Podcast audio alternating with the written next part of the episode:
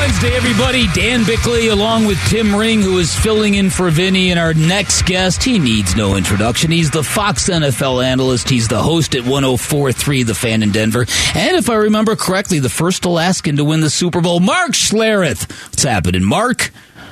How are you guys, man? Always a pleasure to be on with you. Yeah, also former soap opera star, if That's I remember right. correctly. He's done a lot of stuff, man. He's done a lot of stuff. Tim, you are correct. I appreciate your uh, yeah, I appreciate your incredible memory. All right, so uh, I, I know you uh, you had the Vikings and Commanders uh, last weekend for the Cardinals. It was more of the same. It was more underachieving offense, and now the season seems to be spiraling out of control. Who would have thought that at this point in time the Seahawks would be in first place with two victories over the Cardinals? Did not see that coming, Mark. Uh, not, nobody, not even the Seahawks saw that. coming. Like for the Seahawks, for the Seahawks to pretend that they knew that Geno Smith was going to be this. Like if you knew Geno Smith was going to be this, you wouldn't have had an open competition with Drew Lock. Right. That, I mean, that's the- like think about it. It's incredible. Now I'll give Pete Carroll a ton of credit, and I'll keep, I'll give John Schneider a ton of credit, right? Because you've got three rookies starting on the defensive side of the ball. You've got a corner, you've got a nickel guy, you got an outside linebacker, and then you got two starting offensive tackles that are rookies, and you've got a starting running back that's a rookie. So I'll give them a ton of credit for understanding kind of where they wanted to go, what they wanted to be, who they want to be, and and adhering to that identity. Pete Carroll, I think, is is just a tremendous football coach. In that, I don't have to be the play caller, and I don't have to be this, that, and the other. Even though I have a great defensive background, I don't have to be the coordinator slash head coach. I have to be, you know, the grand poobah of all things football, and I'm going to do the things that I think are necessary for us to win. And I'm going to manage our football team. And I tell you what, if you ever go into their facility, I mean, everything is a competition in their facility. I, you, like eating lunch is a competition. Who eats lunch the best, right? So uh, he creates that culture and um, and believes in that and sells that to his players, and and they buy into it, and they've had a tremendous. This has just been a tremendous run from a team that hey, Vegas had them winning five games at the start of the season. They've already surpassed the Vegas number at six. So um, incredible what they've been able to accomplish thus far. And Mark, you talk about culture. Conversely, here in Arizona, uh, the Cardinals in chaos. And Mark, you talk about a memory. I- I'll never forget you were on this show, or at least this station, when Kliff Kingsbury got the job. And I'm pretty sure your exact quote was, "What has he ever done?" this guy had this guy had the best quarterback in our league as his starting quarterback in college, and he had a losing record. And that's what you said when Kliff got the job. Here we are, four years from now, or four years from then, and it doesn't look good at all. And the knives are out here in Arizona for a coaching change to happen. Are, are, are I, guess in a, in a weird way, the question is like, are, are you kind of shocked? Or you you're probably not shocked. This is where we're at right now with this regime. Yeah, I, I'm not shocked. I like Kliff. I, you know, I think he's got a, uh, you know, I think he's a smart football guy. I think he's, uh, you know, incredibly hard worker, and and I've enjoyed my opportunities to meet with him. I just will never be a believer in what that that collegiate offense that they bring. And I think there are so many things I can get into. I mean, this could be a, an hour long dissertation about all the things I don't like um, about that offense. But you know, the bottom line is this: you, you have three offensive linemen that are out to start a game in Minnesota against a really good defensive front, and uh, you throw it 44 times. And you know, that's an oversimplification. I'll go as far as uh, just like never being under center. Yep. Like one, when you're never under center when you're shotgun, you eliminate forty percent of the plays, the forty percent of the running plays, or maybe more than forty percent of the running plays that you can run, and you give a tell to the defense of, hey man, if the guys on my right hand side were running to the left, the guys on my left hand side were running to the right. Like so, there's already a, you, you're already giving them an advantage. They already know what you're doing. But here's my biggest issue with being in shotgun 100 percent of the time, and I hate it. I like I like I, I told you guys this last week. I mean, if I played in that offense, we'd have to fight. like there would there would be there would legitimately be a fight because I just don't think you can win that way. So snap count. The one advantage we have as an offense is snap count, right?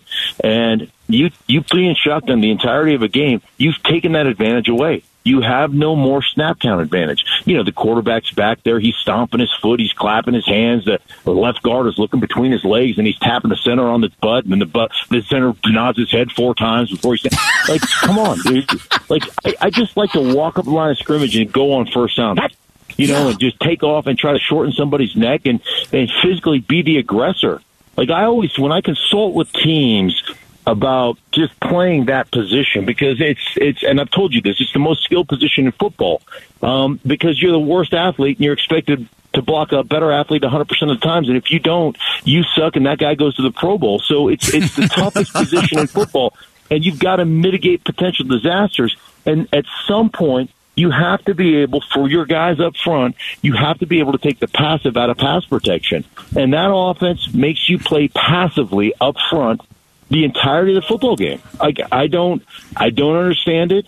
I'll never understand it. I don't believe it works. No, I, I don't believe it because it's not college football. There are no hash marks. There are no like everybody's got really good talent across the board in the league, and I just don't think you'll ever consistently you'll ever be able to, to win. And you'll here's the frustrating part for me: you'll be in every single game because you have that much talent and you'll win them. Oh, uh, you'll you'll lose a bunch of close games, and you'll win some that you're not supposed to win because you'll make enough plays off schedule, and because you've got so much ta- talent with D Hop and Moore, and you know all the different players that you have, that you'll make enough plays to make you feel like we're in every game but you really aren't. Yeah, and, and that's my that's just my overall. No, you're right on the money, and it's an interesting dynamic here because it, generally when you when you've got a, a, head coach who who players think is a jerk or might be real authoritarian, and, and, that coach flames out and isn't giving players the key to victory or a pathway to victory, um, the rebellion can be different. With Kliff, I'm sure everybody in that room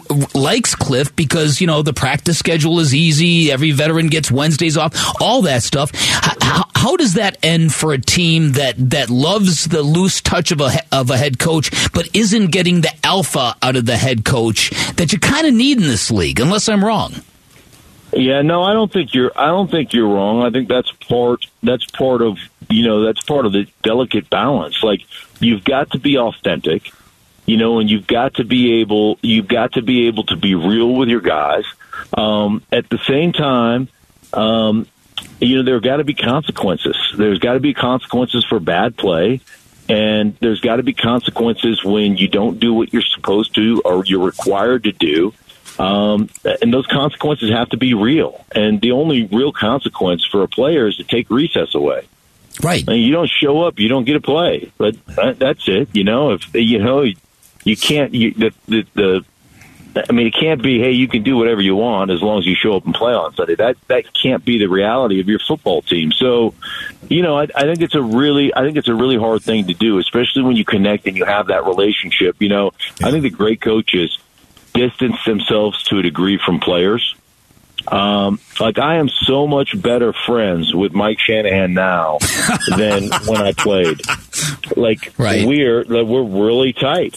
But as a player, like I had his ear and I could go to his office whenever I needed anything, but we weren't, you know, we weren't going out to dinner together. Like it just wasn't going to happen. And Mike's whole thing was, I need to coach my coaches, and my coaches have to have the authority to coach you as a player.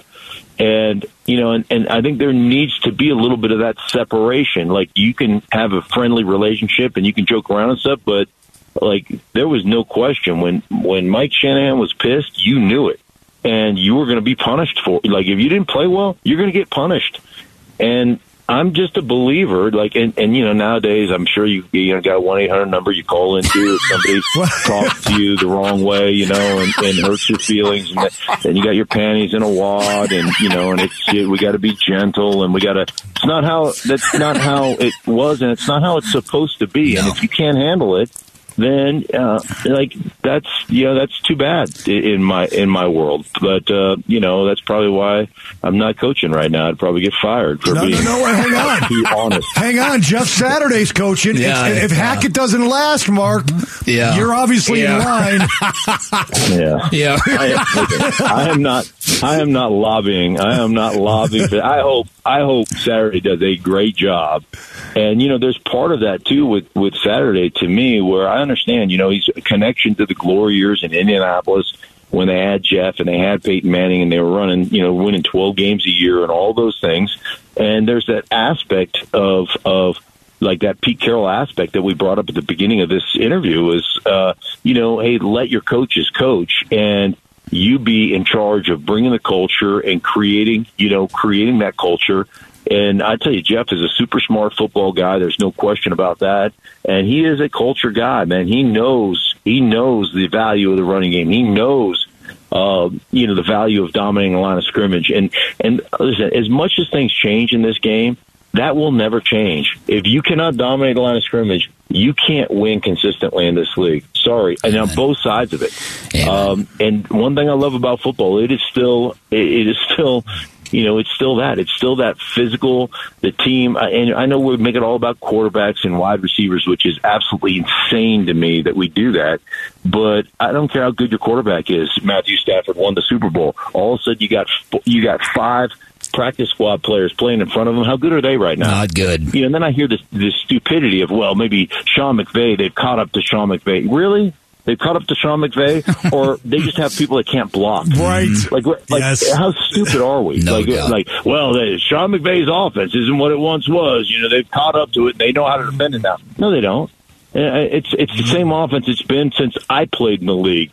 Um, you know, and the bottom mm-hmm. line is you got to have really good players. You got to have a coach that's committed to it, and you got to have guys up front that can actually block. Thank you, Mark. You're the best. We'll catch you next week. Thanks, man. Sounds good.